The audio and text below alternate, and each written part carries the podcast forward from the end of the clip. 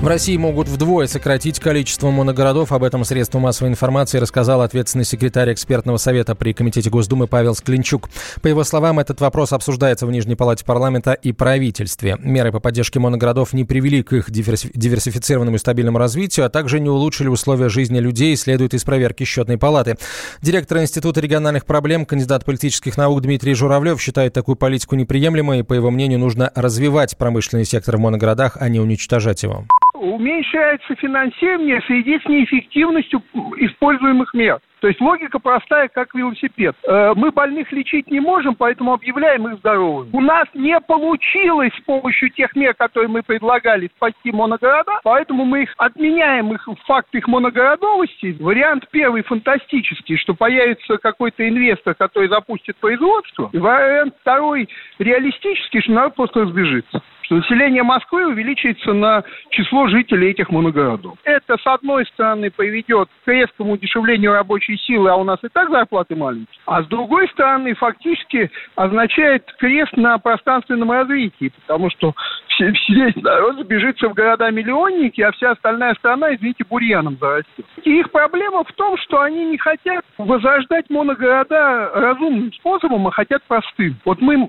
магазинов понаставим во всех моногородах, городах. И будут люди счастливы, и будет у них работа. А то, что в этих магазинах, чтобы что-то покупать, уже надо где-то получать зарплату, об этом мы не думаем. А теперь, когда из этого ничего не получилось, мы говорим, ну вот, видите, ничего не получается, отменяем программу. А вместо этого нужно было просто заниматься промышленной политикой. И все было бы, не скажу легко, это куча проблем, но это проблемы в ходе которые решаются, а не проблемы, которые отменяются с точки зрения чисто формальной. Взять и отменить проблему. СМИ сообщают, что на рассмотрение в Минфин направ... направлен проект новой программы развития монгородов. Он призван заменить старый документ, который досрочно прекратил свое действие 1 января этого года.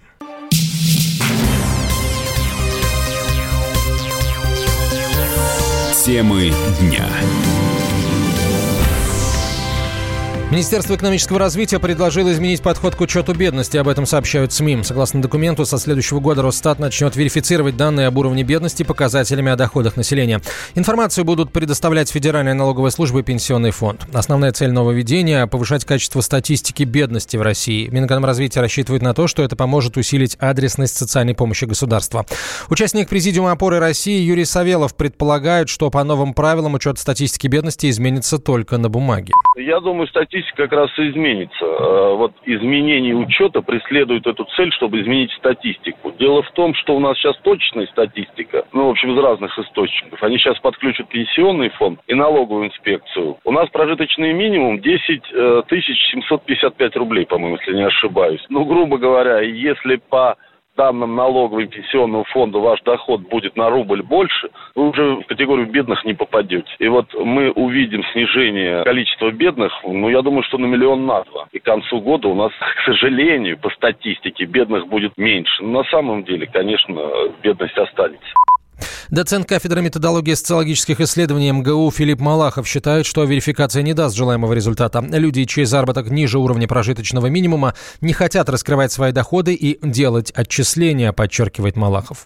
Если мы говорим именно о бедности, то бедные слои населения, которые там находятся на грани э, выживания, скажем так, они не совсем предпочитают делать отчисления и показывать все свои доходы, потому что подоходный налог для них крайне высок. То есть они могут себе много всего купить. И если мы говорим о информации, которой располагает пенсионный фонд и налоговая инспекция, то здесь скорее надо говорить не о бедности, а вот как раз о людях, которые являются либо средним классом, либо к нему стремящимися. С точки зрения бедных людей, они, в принципе, не особо рассчитывают на пенсию, потому что уже много раз доказывалось, что если ты делаешь высокие отчисления, либо относительные высокие, то ты будешь получать пенсию абсолютно такую же, которую получают люди, делающие малые отчисления. Бедные слои населения, я не думаю, что они будут прям открывать все свои доходы. Скорее всего, вопрос будет к тому, как будет работать налоговая служба и пенсионный фонд. То есть, э, может быть, эта идея-то здравая, а насколько она сработает, к сожалению, непонятно. То мы можем придумывать много всего, как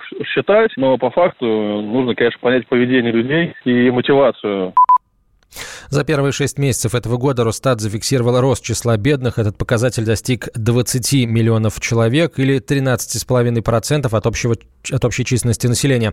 В прошлом году Росстат заявил о том, что в России было 18,5 миллионов бедных. Ежегодно продуктовые контрсанкции обходятся россиянам почти в 500 миллиардов рублей в ценах пятилетней давности. Таковы результаты совместного исследования РАНХИКС и Центра финансовых разработок. Экономисты пришли к выводу, что суммарные потери потребителей составляют 445 миллиардов в год или 3000 рублей на каждого жителя России. Таким образом, расходы на питание увеличились почти на 5%. 84% из этих денег были перераспределены э, в пользу отечественных производителей, 3% отданы импортерам, 13% это чистые потери. Птица, свинина и помидоры стали дешевле благодаря росту их производства. В прошлом году цены на эти продукты упали ниже уровня 2013 года. Российские контрсанкции помогли российским производителям, уверен экономист Павел Кобяк какая-то часть продуктовых санкций вот этих, да, она привела к тому, что произведен был дефицит. Это дало плюс для развития экономики в целом именно в этой сфере. Да, действительно, мы с вами наблюдаем, что у нас в магазинах, на рынке стоимость э, увеличилась продуктов. Но давайте обратим внимание на то, что в нем есть много-много составляющих, которые и бензин, и заработная плата, и доставка, и удобрения, которые необходимы, например, для овощей и фруктов. Те же самые продукты, из ввезенные из-за границы, и наши продукты, были ли продукты из-за границы дешевле, чем наши? Здесь однозначного ответа, конечно, наверное, не, я не смогу дать. Почему? Потому что, как вы видели сами, э, стоимость э, валюты, да, она сильно возросла.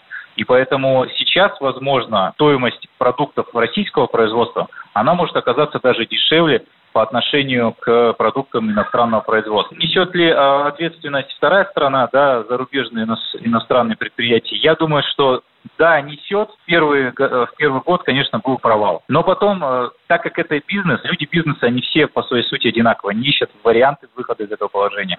Поэтому местные производители, да, они потеряли какой-то кусок Э, рынка сбыта, но перенастроились уже внутри страны, либо на другие страны, в которых э, нет продуктовых контрсанкций. Россия вела контрсанкции в августе 2014-го. Это стало ответом на экономические ограничения со стороны Евросоюза, США и других стран. Москва запретила импорт основных категорий продуктов питания, после чего власти неоднократно заявляли, что ограничения ввоза будут способствовать импортозамещению и развитию российских производителей. Мы вместе дожили до понедельника. Вовремя рассказали тебе о главном во вторник, среду и четверг. А теперь встречай пятницу! На радио «Комсомольская правда» новая программа. Каждую пятницу в 8.00 Сергей Мардан и Надана Фридриксон. Три часа самого острого эфира. Мардан и Надана. В программе «Опять пятница». Взболтай и можешь смешивать.